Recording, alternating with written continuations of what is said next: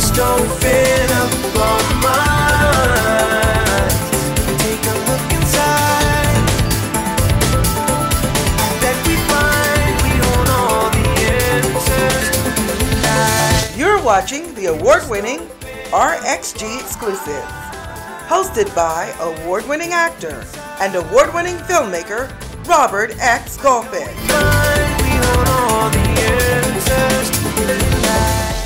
Well, this has been three years in the making. I'm thrilled to welcome my guest, the award winning musical voice of this show, recording and touring artist, film and stage actor, the one and only Brian McKnight Jr., my fam. What's happening, BJ? Thanks for being here. Man, as always, man, a pleasure to talk with you, bro. And it has been it has been a while since we've been trying to do this, man. So I'm excited, man. It's great to talk to you as usual. Well, listen, I we'll get appreciate to that intro. well, absolutely. We'll get to the music, but I want to talk about this blossoming acting career of yours with a role in 2021's Love Actually Live, a multimedia concert celebration of the holiday classic. Love that film.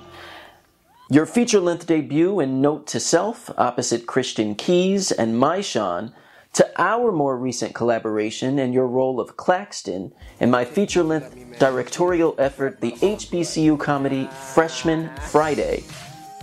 Tell me a bit about your acting journey. When were you bitten by the bug, and will you be acting on stage or screen anytime soon? We've got to do something else together. Oh, without a doubt, man. Without a doubt, man. Um, yeah, it's actually really, really funny, bro, because I always wanted to get into acting. I went to, I did a bunch of auditions when I was younger and a bunch of things. It's, I was actually, I, I went out, my first real audition was to play the kid in the Soul Food series. And I think from there, man, I had always had the bug, but between, you know, basketball and then music, obviously, um, I always assumed it would just be something I naturally found myself doing, which ended up being the case, man. Um, shout out to my brother Christian Keys, who got me involved with Note to Self. Um, and that was an amazing experience. I mean, there was an there was an incredible bunch of people on that cast, man, that were OGs, in, you know, and to a certain extent. So getting to have that hands-on experience of what happens when you know people say action and then what happens when they say cut was huge. Um, and then obviously, man, when we did Freshman Friday, that was probably and still the most fun I think I've had on a gig in my entire life, man. That two weeks was so huge for me. Um, even aside from just the acting part, but since I never went to college and never really got that experience, that in itself was the closest I had gotten to even feel what that was like, which inevitably helped me deliver, you know, being Claxton, man, because I, I, I really was sitting in that auditor- auditorium and watching my man deliver that speech. It, it was, I, I was able to really feel like a new student because it, that was a first for me, essentially, man. That was my first time sitting in an auditorium like that since middle school. It's going good for me. I haven't had to be out here in the seat with everybody yet. I'm ready to shoot though. Definitely ready to shoot. You've been fil- you've been filming for how many days? This is day seven. How many how many days have you shot so far? I've shot four, four days, four days. And real quick, your favorite part of uh, being a part of this process? Gosh, man, my favorite part of being in this process is getting to know everyone and seeing everybody come together so well, and just do everything we can to pull this off for you, man. Honestly, you know, it's been the greatest learning experience for me, being that this is really what I want to do now. So I'm just excited to be a part of the entire process. And then doing Love Actually, the play was life changing, honestly, because it was a huge production. I mean, multi screens, um, singing those songs, and the production itself was just amazing, man. And it really gave me that taste of theater almost, which is really something that is a dream of mine, and now a really, really big dream of mine just from having that taste of it. And um, just recently, man, I was actually offered a few a few more opportunities to get back on stage and to get back behind the camera and in front of the camera. So I'm excited, man. I, I um, I'm really looking forward to whatever happens this summer because there's some really big things in the works, some things I really can't talk about, which is always good. So I'm excited, man. And we definitely have to work. Uh, it's funny, man, because anytime I have an idea, anytime that now that I begin to like dabble in writing of it all, you're always the first person I think to hit up to be like, man, I need you on this with me. Um, and there's actually two really important things that we really need to talk about. So I'm glad I've got you for a second. Uh, well, I appreciate that. And, you know, you played the heck out of Claxton. That was amazing. Um, and you. that bit of soul food history, I didn't know about that. That's also amazing. Uh, could you see yourself on Broadway for six days a week? That takes a lot of stamina. You know, without a doubt, man. It's funny. I feel like I'm built for that. You know, um, I love touring. I love I love the grind from hooping, man. I love practice. I love, you know, tournament style play. So I feel like that would just help me, man, in Broadway. And having that type of routine where I'm singing that much, I'm doing choreo that much, and I'm getting to also act and work on those chops. I mean, I would, I would literally kill for that opportunity, man. Um, that's what's so exciting about seeing The Wiz coming back. To think that there might be a chance down the line that I myself could play the Scarecrow. Shout out to my boy Avery Wilson. Um, that's motivation like no other, man. Even the Tin Man, some of those, some of those more eclectic roles, because I really want to, I really want to get more into, you know, something with some, some, some depth, man. Because to really show off what I believe that I could do. Um, so that's really what I've been looking towards now, man. I would love to get into some classics. I would love to get into being able to deliver one of those, you know, six paragraph long monologues that allows me to kind of go through all the emotions and really show some things. I'd love to play a king or a villain of some sort, you know what I mean? So the sky's the limit, I think, on that stuff, man. And what I appreciate about acting and especially theater is that it's something I think you can age well into. Figure I'm 33 now. Um, and just looking towards my 40s, my 50s, man, I would love to do what, say, my uncle Clifton Davis is doing, where he just continues to get these amazing roles as he gets older and stays on stage, stays on Broadway and off Broadway. And I would love to just have that be a part of my routine, man, as I as I age in my career. It could only help, you know. I, I see it as just an amazing tool because you know, doing movies is still the goal. I still want to star and score direct even at some point my own film and um, especially even now with technology and the way things are going with all these new mediums even short films and short type of content i think there's just so many different ways to use all this crazy knowledge i've got of, of movies you know in my head man. I really grew up studying movies and, and, and sitcoms really just almost as much as I, I study music. So um, it's always kind of been a no-brainer to me that I'll be in that field in some way, um, even as a producer as well. Well, way past time, Clifton Davis gets a Hollywood star, but I digress. Uh, most folks know you as a singer, producer, recording artist. Marry Your Daughter among your signature hits. I'm gonna marry your daughter and make a Your songs have appeared in film and television series. You've worked with legends and next gen. And given your lineage, it seems as if you were destined to stand before a microphone from your R&B icon father and house icon mother to uncles on both sides with albums, a grandmother that competed against the Aretha Franklin at the Apollo, to a host of siblings, cousins, and other kin who also have musical gifts. I can attest to it sounding like a choir when and wherever your family is gathered. Who are just a couple of your musical inspirations and why? Ah, man. Sheesh, That's always the hardest question for me to answer because I could it, it, I could literally run off a thousand names. But as I've tried to narrow down the list for the first time, I think in my life ever, um, as I've endeavored on this new album I'm writing for the last year, I would have to say, man, it, that my core maybe six or seven um, are definitely all the Michaels. Michael Sembello, number one. Michael Franks, Michael McDonald. Um, you got Kenny Loggins. You've got Bobby Caldwell, R.I.P. That was like an uncle to me. Um, and then, of course, my dad, you know, and then Fred Hammond, Marvin Winans, because there's a lot of gospel and, and when I do and when I sing, uh, those are a lot of my vocal um, influences. Um, and then newer, more modern artists, man, that I have become fans of are for sure Father John Misty. I think is probably one of the best singer songwriters and performers we have out in terms of taking a concept album to the stage and making it like a play, which is really what I want to do. And I don't know if we have anyone that looks like us that's doing that. Kudos to Kendrick, but I think hip hop only allows it to be interpreted by so many people. Um, and we don't have anyone that's really as universal to give them kind of a new role model for someone to step into that male role of a performer that gives you everything when you come to their show. And I think Father John Misty does that. Um, my boy Ruban Nielson from Unknown Mortal Orchestra, I think, is also one of the greatest singers, songwriters, and producers of our time right now as well. Um, who I definitely take a lot of cues now from as an artist, an aspiring artist, and as an independent artist, first and foremost.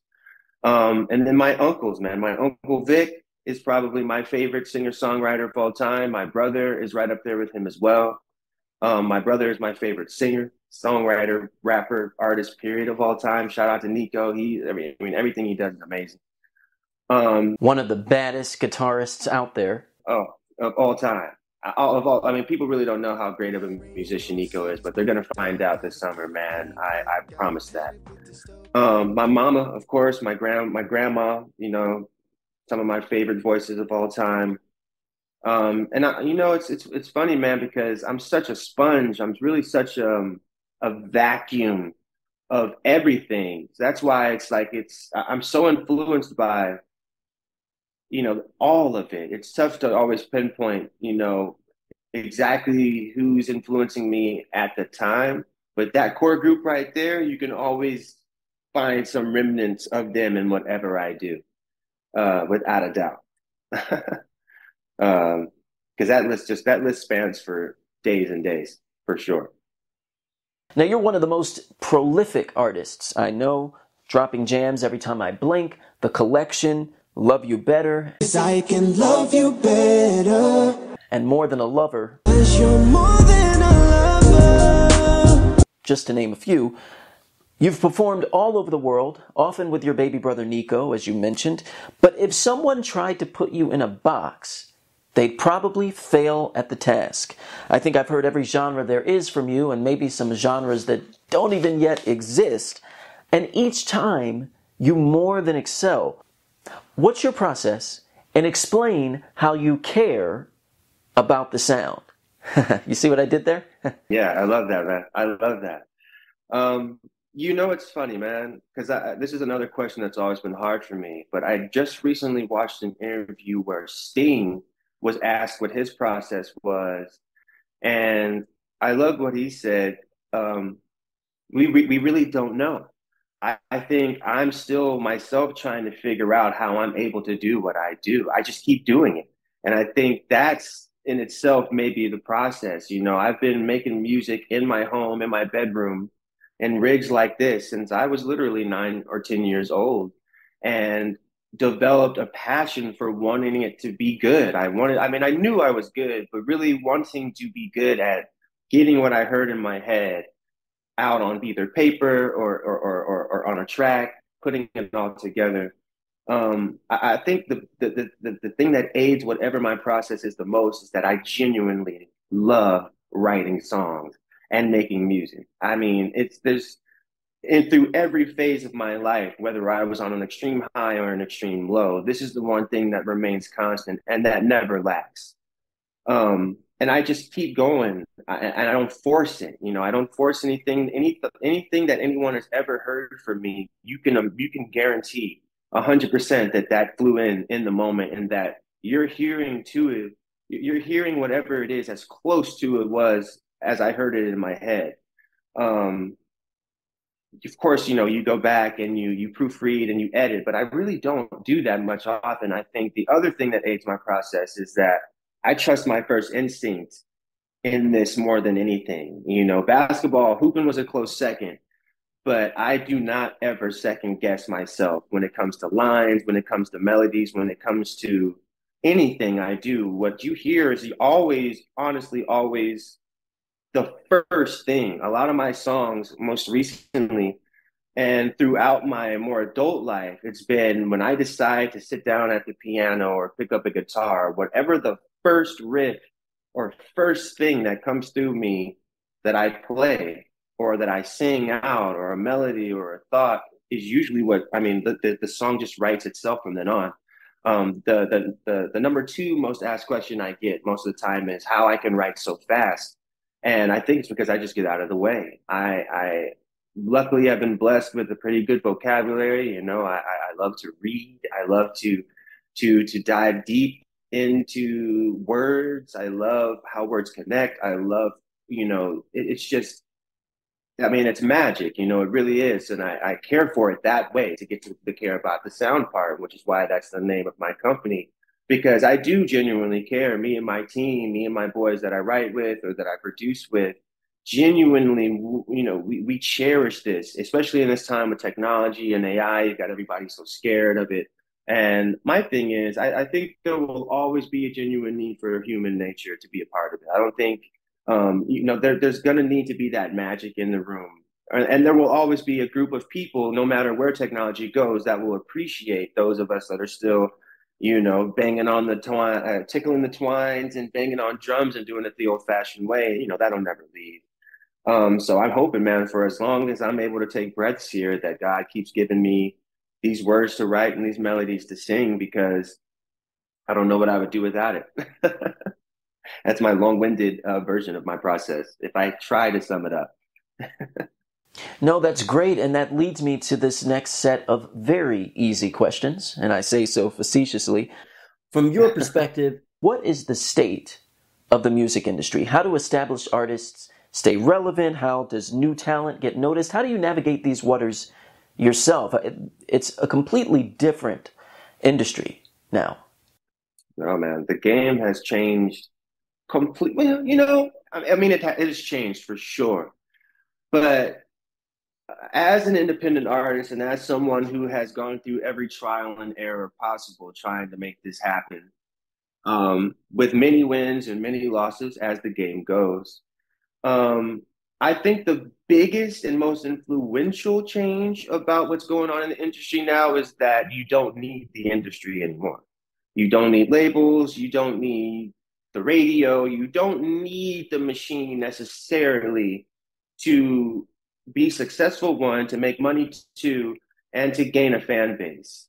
Um, what social media and what these new independent artists have showed us is that if you can build your community first, if you can connect with one person, um, and that word of mouth lead to 10 to 100 to 1,000 to 10,000 and et cetera, et cetera, um, you have all the power as the artist. And if you are, if you couple that with actually being good in at your art, um, and that's of course subjective to whatever you feel that is. But if you if you are giving the people something that they can feel, and that equates to having something tangible for them to want to buy from you as an independent artist, gosh, man, the sky is literally the limit now to how successful you can be.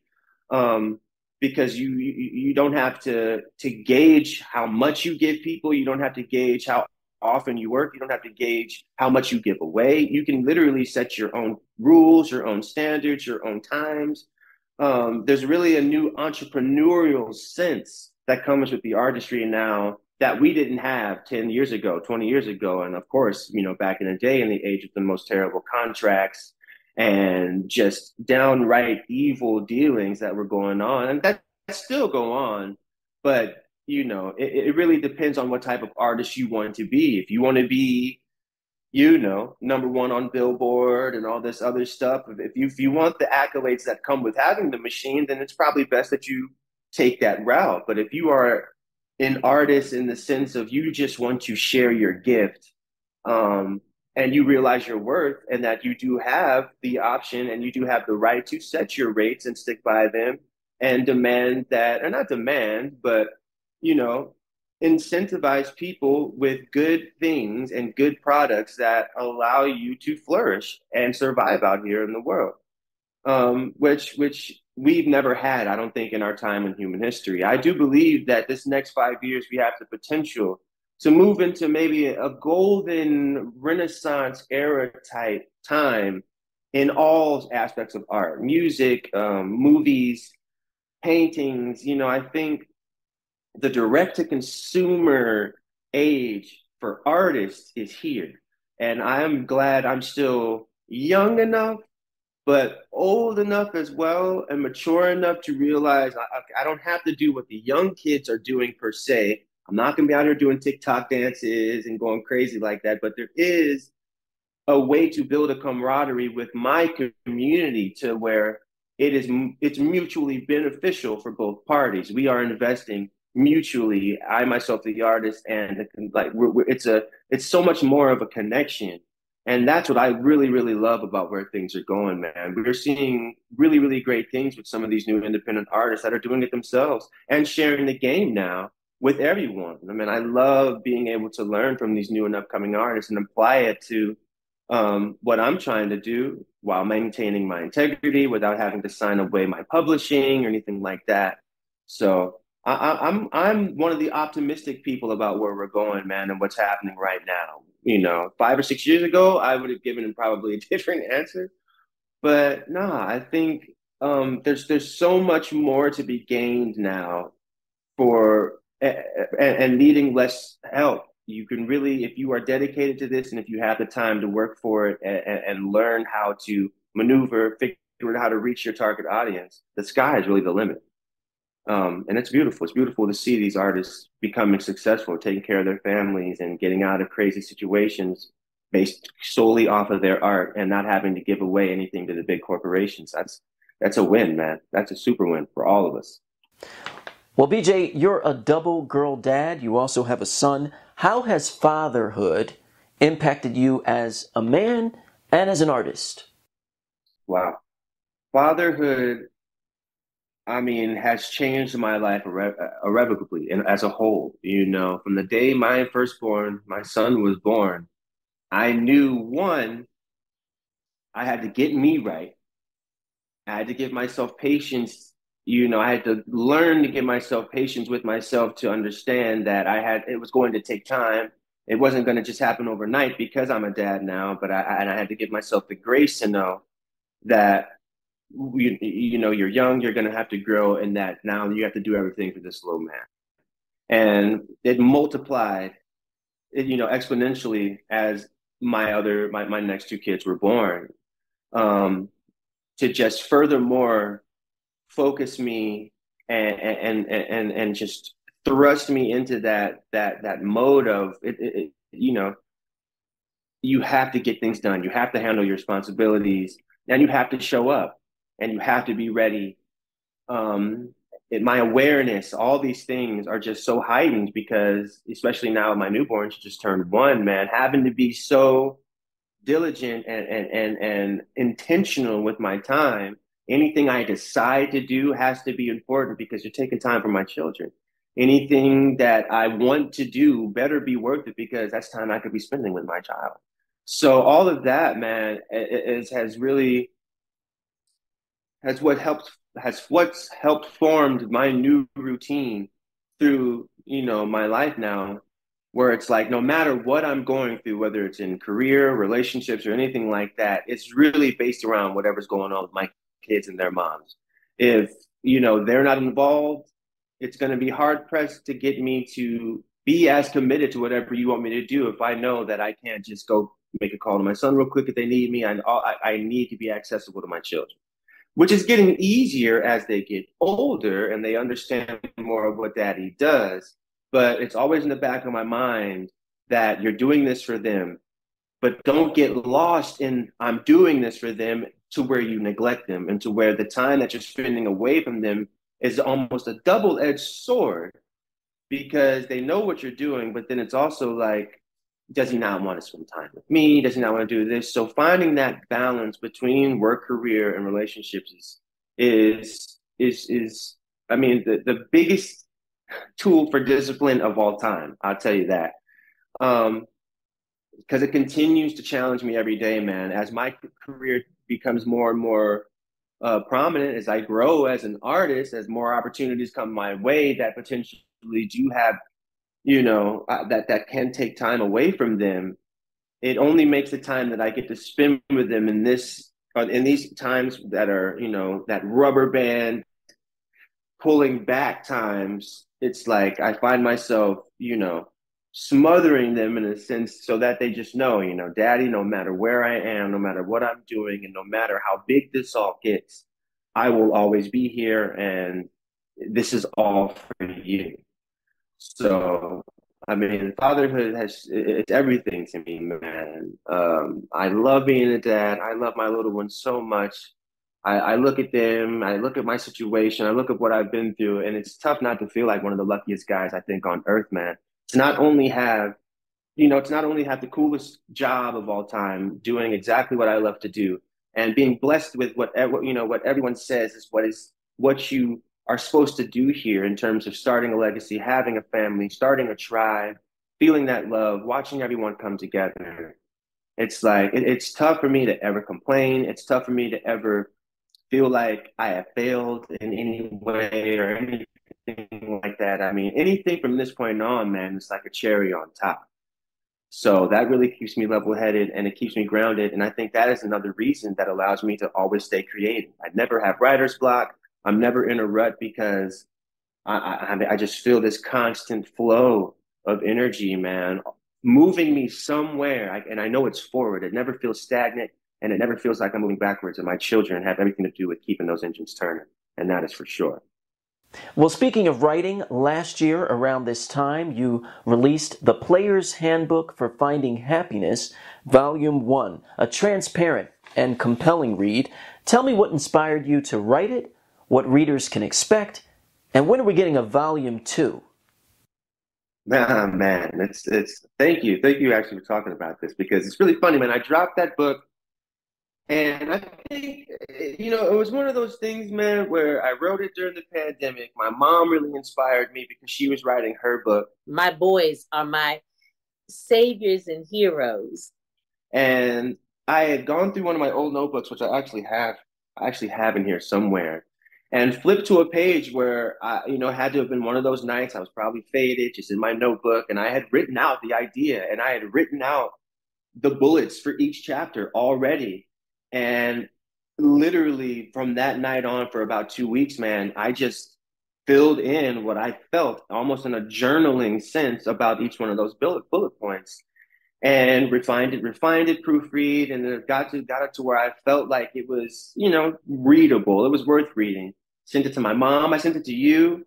And um, after y'all's feedback, man, and realizing how easy it is to get into the ebook game, to just get those things up, uh, I did it. I got it up there. Um, it's been out almost a year now, literally. And I don't know, man. I think a part of me was nervous. I think a part of me was was what I, I was scared to promote it. I was scared to put it out. I was scared for people to know it was there. Um, and now I'm finally like, you know, I should, I, I should, I should let people know it's out. I should, I should, I should start diving into it because I do think that um, not only does it give you a good insight into who I am, there are some gems in there that I think will help young men and women gain insight into what it's like to be in the mind of someone like me, an artist, um, someone who's come from an accelerated lifestyle, a, a child of a legend. All of the questions that I've ever been asked about what it's like to be Brian McKnight Jr. are in this book.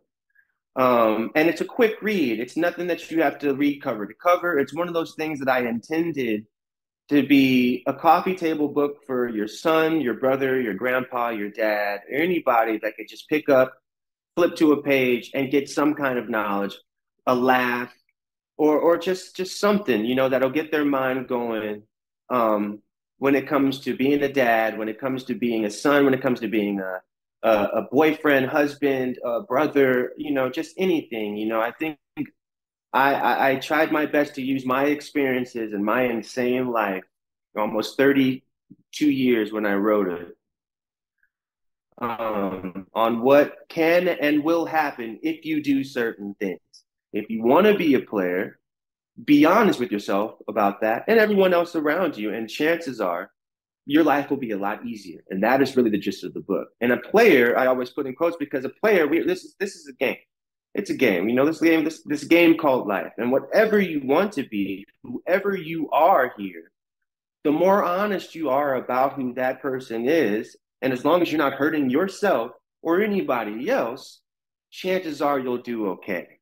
And that's really what the basis of the player's handbook for finding happiness and success is. It's just my my my way of starting this ongoing conversation about how it's possible for even, you know, the F boys of F boys could find their way out of that tunnel into being a decent man. And I'm not saying that means you have to get married. I'm not. That's, I'm not saying any of that. You have to be some goody two shoes. And I think that's the other side of what my handbook shows is like, I'm not telling you to be a saint. I'm just telling you to be honest about who you are.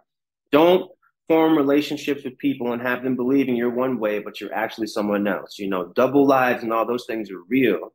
Um, and um, I just think there's a genuine opportunity now for, you know, us to have some new role models as men. And I would love to be one of those guys someone that you can trust to know that I've been through exactly what you've been through. I've done everything that you would want to do.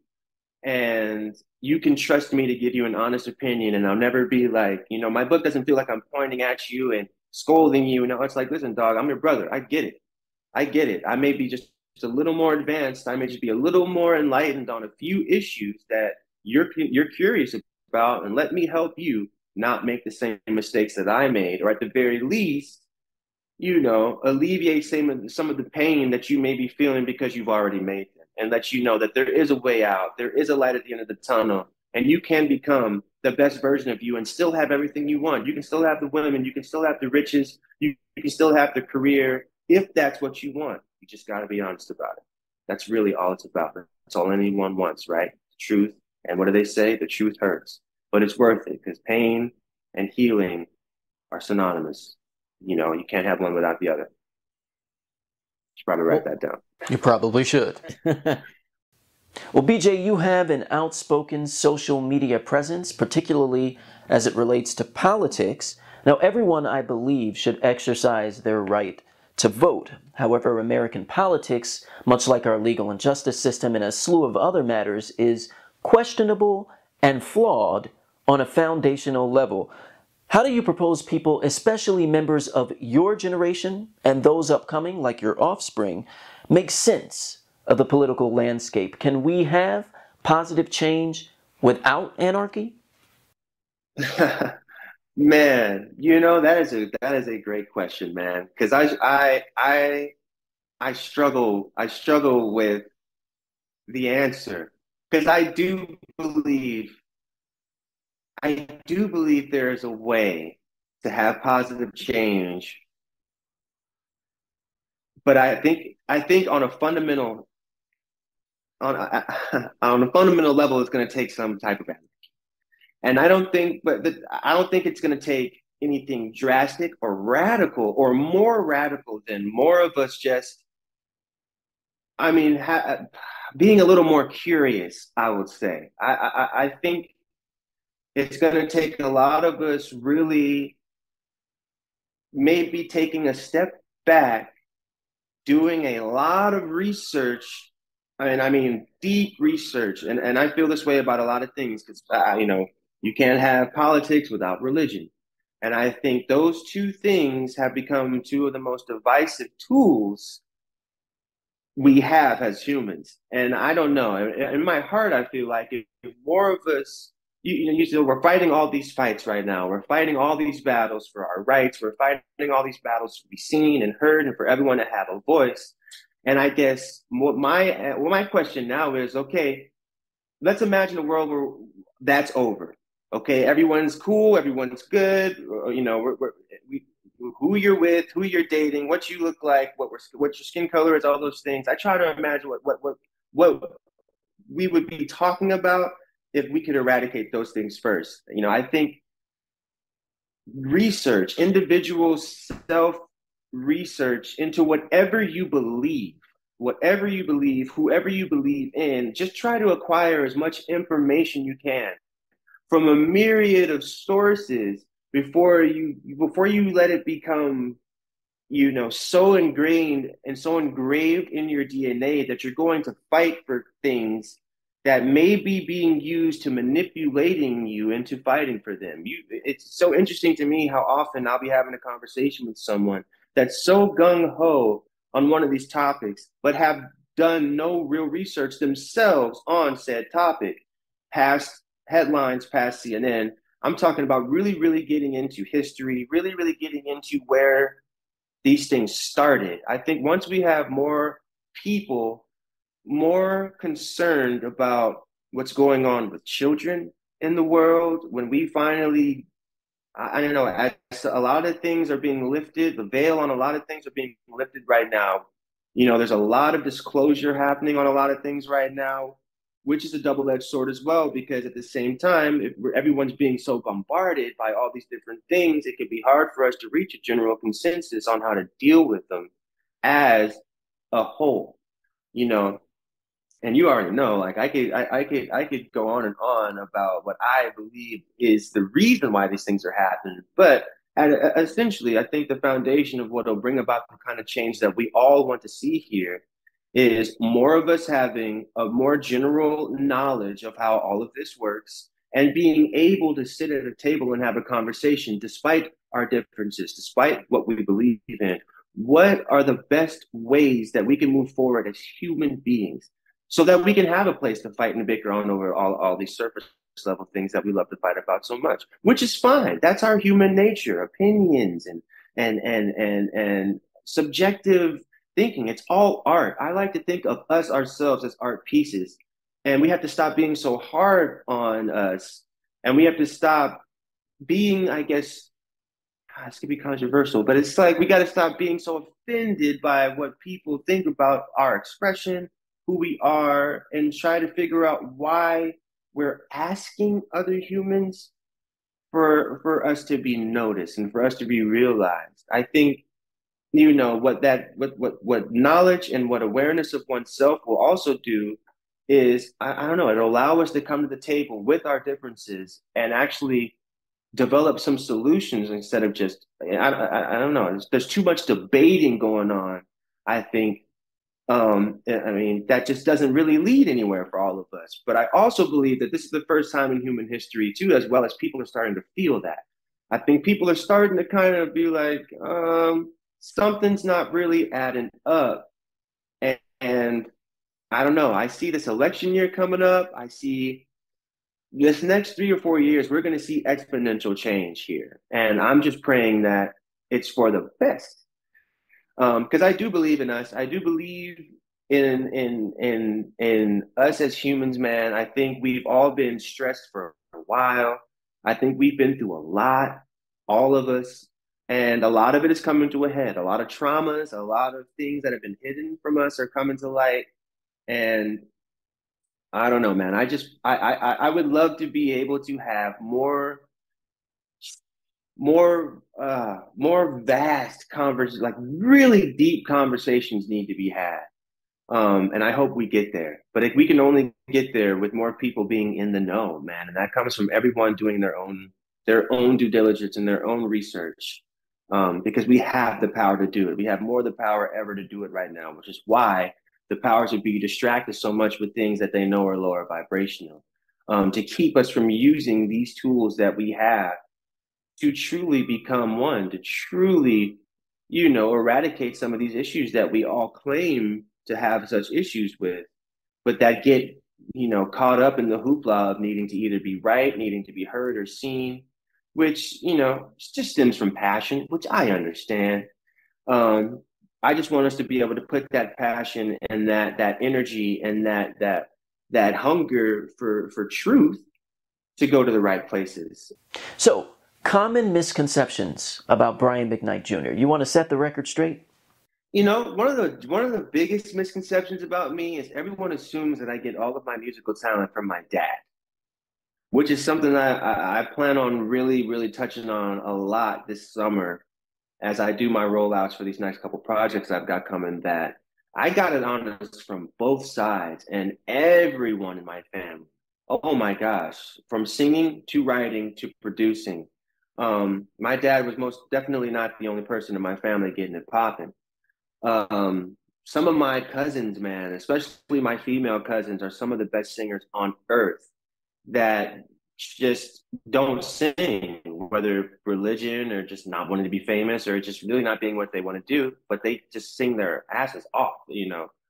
Um, my mom, my grandma, my grandparents, all of them on both sides, we're all singers, we're all writers, we're all performers in their own right. My, I mean, my uncles, you know, everyone around me in some way growing up and still to this day are artists. The people I spend my majority of the time with in my family are artists, you know. Um, man, there were countless nights in North Carolina when my studio, I mean, before that, when I, nine, like 11 years old, living with my dad, I was holding the family studio sessions at the crib where there'd be 10, 15 of us in there, either writing, I'd be producing, and we'd be singing. I'd be, I mean, that was my life, man, from from nine to 23 years old of being able to have all these different people around me to pull from, even when for my stuff, either like, Mom, can you sing this harmony? Or Nico, can you play this guitar for me and sing these parts? Or my cousins, you know, it was just, man, I, I was, for this to be what I believe I was born to do, God put me around the greatest cast of people to do it, which also includes my dad, of course, but it wasn't just my dad. Um, because if you really listen to my mom, if people really listen to my mom, which they will this summer when we drop her album, they'll understand that I sound like my dad, yeah, but I sing like my mom. That's what's funny. You know, I really sing like my mom and my uncle Vic. Mr. Miracle. And my uncle Chris. Um, so that's something I definitely will always clear the air on for the people that um, hear the name, see the face, and hear the voice, and just assume that I'm a carbon copy of that guy. When really I am an amalgamation of my incredible family, man, and my incredible immediate family, because I grew up around greats, you know, naturally on both sides, you know. Um, there's so many stories I could tell if I was a name dropper of the sense. Um, just random occurrences of coming downstairs. I'll give you one. You know, coming downstairs, you wake up one morning and El DeBarge is sitting at your piano playing all this love. Imagine that, not a dream. On a reg- on a regular Wednesday morning, I'm going to the gym to play ball. I hear someone playing the piano. I think it's my dad, um, and it's El DeBarge, literally unbelievable. And that's just one of thousands of little stories I've got where I was blessed, blessed to be able to the, to even um, to be there for a split second to have to be around that energy um, and that that's been my life man since i was young one of my earliest memories um, as a baby i'll never forget was being in my mother's arms watching my dad walk off stage and i'm standing there with whitney houston and bobby brown and stevie wonder is coming around the corner and I mean, I'm I'm one and a half years old. I can remember this clear as day. Um, having that foundation of music, just knowledge and and and legend, legendary, just I mean, prolific characters in my story, man, are all of what has fueled and is what has led me to be who I am. But it wasn't just because of one guy. It wasn't just because of one person. No, my entire family. This is what we were here to do. We are that tribe that brings art and entertainment to the people. And I'm so thankful, man, that um, that this is what my lineage is, and that this is what I've been blessed to be a part of, and that I'm able to continue to take us to new heights, which is all I want to do. Well, I've been trying to get the family for years to do one big album featuring everybody, but I guess one album's not enough to contain all that talent. We're working on it. We're working on it, man. That well, is BJ, for sure. what can people look forward to from you in the future? How can people support? I know you've mentioned a couple of projects, but what's next? So this summer, man, I've really, I've really got some things coming out that I'm really excited about. The full EP that my brother Howard and I that dropped the Love You Better EP with me um, have been working on for the last like three years, um, and it's some of my favorite, more R. I mean, it's the most R and B traditional R&B record I've ever done. Um, my boy Howard produces it all. I write and perform it, and um, the more more than a lover album. And then I also I signed I signed a deal with my buddies Third Eye Recording um, for an EP, man, that I've got too. That's going to have some more original music that I'm really excited about. Some things nobody's ever heard that I believe are going to usher me into my next era as whatever is going to be what Brian McKnight Jr. becomes. Um, plus, uh, I, I, I, don't know if I can talk about it yet, but there might be a movie. There might be another movie, a, a, a Christmas movie in play, um, which would be amazing. And then um, I'm supposed to be doing another play or two, man, that I'll, I'll be able to announce. I'm hoping in the next few weeks as well. So it's going to be an incredible summer, man. I'm doing two or three residencies here in LA um, with my buddy Adam, the Burgundy LA. Um, so I'm super excited, man. It feels like you know it's interesting because I, I I took a year off pretty much, man. Last around this time last year, someone broke in my rental car and stole all my stuff, my laptop, my hard drives, and everything. So it kind of put me in this place that I had never been to, where I haven't really been actively making music for myself for almost a year now. I've been writing, um, but I haven't really, you know, I haven't really sat here and just made 100 songs uh, like I would usually do in a year 150, 200 sometimes. I'm really looking forward, man. This next six months is going to be, um, I think, defining, a defining moment, not only for myself, but for my family. Um, with everything my mom has coming, with everything Nico's doing, there's just so much positive change and so much, you know, this train is really moving forward, man. And we're going to use all these things that have happened and all the madness and just everything our life has been up until this point as fuel to this fire and um, to really just show people what I've always believed we are capable of doing as a family. And that's entertaining, that's teaching, and that's just giving everyone that love and that comfort and that warmth that I think we're going to need over this next three or four years. And um, so awesome watching you um, doing your thing this last few years as well, bro, and um, winning your awards and pushing these projects out. It's always amazing, man. You're still, you know, one of my favorite creators out there as well. So anytime I get a chance to talk to you, man, and share my thoughts and do this with you is always a pleasure as well. Oh, man, I appreciate that more than you know. Thank you. It, it's been a pleasure.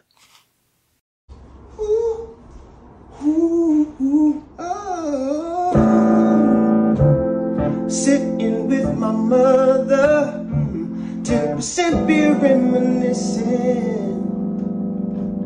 about the day that she met my father and how we used to be so decent. Back when I was made half from a preacher and half from a pimp. That's why I'm a teacher and walk with a limp. If you don't get the picture, I'll give you a glimpse. God damn it, with the vision, I see it as a gift. Cause I know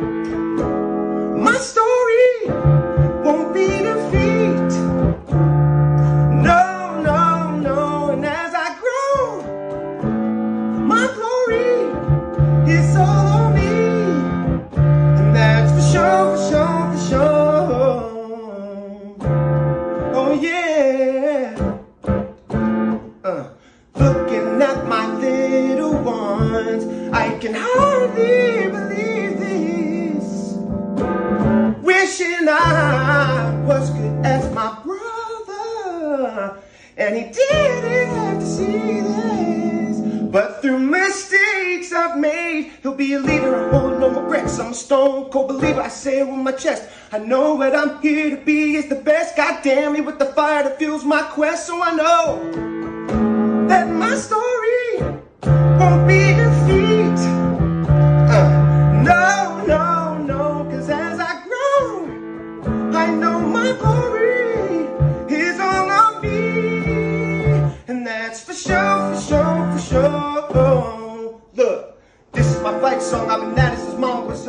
Make sure to like, comment, and hit subscribe on our YouTube channel so you never miss out. RXG exclusives, hosted by Robert X. Golphin. Now play. That's right. Sacrifice has been my best friend. So my advice: stay true to the end.